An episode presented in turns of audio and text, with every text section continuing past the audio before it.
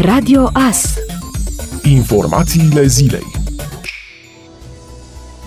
Ministerul de Externe a transmis că ministrul Bogdan Aurescu a avut o discuție telefonică cu omologul său ungar în contextul clarificărilor cerute după ce Ungaria a anunțat că își închide granițele. Ministrul român a solicitat interlocutorului informații privind conținutul exact al măsurilor vizate, insistând asupra luării în considerare a impactului acestora asupra cetățenilor români care tranzitează Ungaria, precum și în privința cetățenilor români lucrători transfrontalieri transfrontalieri. În cadrul discuției a fost obținută confirmarea din partea ministrului maghiar că tranzitul cetățenilor români prin Ungaria, respectiv accesul cetățenilor români lucrători transfrontalieri, nu vor fi afectate, a informat MAE. Astfel, conform oficialului ungar, tranzitarea teritoriului Ungariei va fi permisă în continuare în aceleași condiții și se va face prin aceleași puncte de trecere ale frontierei și pe aceleași culoare stabilite. De asemenea, el a sugerat că autoritățile polițienești de resort din cele două state să mențină un contact apropiat în perioada imediat următoare pentru eventuale clarificări tehnice. Luni dimineață, ministrul afacerilor interne Marcel Vela a avut și el o convorbire telefonică cu omologul său maghiar în contextul restricțiilor de circulație pentru cetățenii străini impuse de autoritățile ungare începând cu 1 septembrie. La propunerea părții române, Ungaria a acceptat menținerea în funcțiune a încă patru puncte de trecere a frontierei suplimentar față de cele opt comunicate inițial inițial. Lista completă a punctelor de trecere a frontierei cu Ungaria, deschise pentru tranzitul cetățenilor români, poate fi găsită pe pagina de Facebook Radio Astărnăveni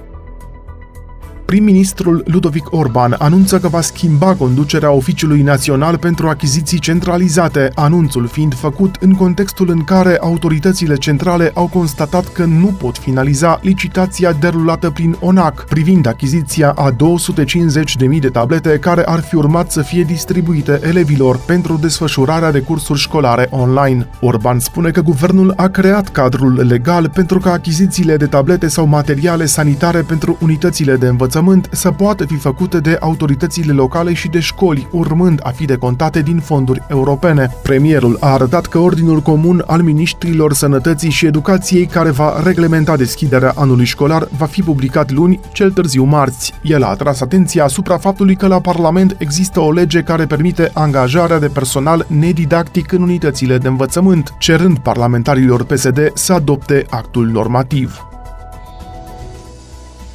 În acest an, copiii care provin din familii nevoiașe cu venituri la nivelul veniturilor sociale minime acordate acestora vor primi un tichet social pe suport electronic în cuantum de 500 de lei per an școlar. Banii se vor putea utiliza numai pentru cumpărarea de rechizite, materiale școlare și articole de vestimentație pentru copii. Formularele pentru primirea acestor fonduri pot fi trimise prin e-mail sau se pot depune la sediul Direcției de Asistență Socială Târgu Mureș până în 11 septembrie. Zeci de oameni susțin că au fost înșelați de un bărbat din Mureș care le-a promis casa visurilor. În realitate, le-a luat doar banii de avans, iar construcțiile n-au mai fost terminate. Unii păgubiți spun că au achitat chiar prețul integral al imobilelor. Poliția din Mureș confirmă că pe numele așa zisului dezvoltator au fost depuse mai multe plângeri și se fac audieri. Păgubiții susțin că bărbatul le-ar fi promis case foarte aproape de Târgu Mureș, în localitatea Sâncraiul de Mureș. Unul dintre terenurile pe care ar fi urmat să fie ridicate construcțiile are o panoramă superbă spre oraș. Primii clienți au negociat la 70.000 de euro valoarea unei case și ar fi trebuit să se mute acolo încă de acum 2 ani. Dar, după ce au dat avansul, nu s-a mai întâmplat nimic, pe teren există doar scheletul unei construcții, două fundații peste care au crescut buruieni. Poliția are în lucru o amplă anchetă în acest caz. Împotriva constructorului sunt în lucru 12 plângeri penale. În plus, alți 30 de păcubiți s-au adunat într-un grup pe o rețea de socializare, iar polițiștii au început să-i cheme și pe ei la audieri.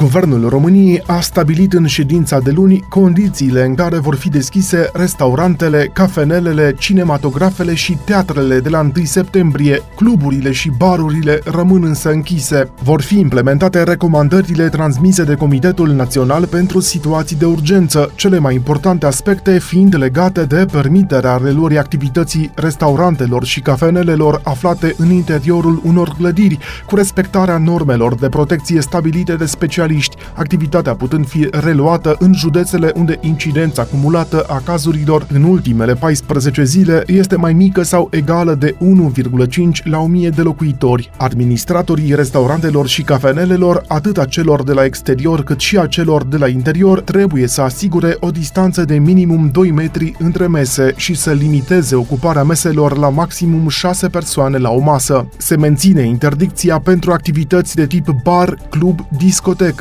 Se reia activitatea cinematografelor și instituțiilor care organizează spectacole sau concerte cu respectarea anumitor norme de protecție, desfășurarea activității cinematografelor, instituțiilor de spectacole și sau concerte este permisă fără a depăși 50% din capacitatea maximă a spațiului. De asemenea, crește numărul persoanelor care pot participa la evenimente private, noile norme stabilind că la evenimente private organizate în interior pot participa maxim 50 de persoane, iar la cele organizate în exterior, cel mult 100 de persoane.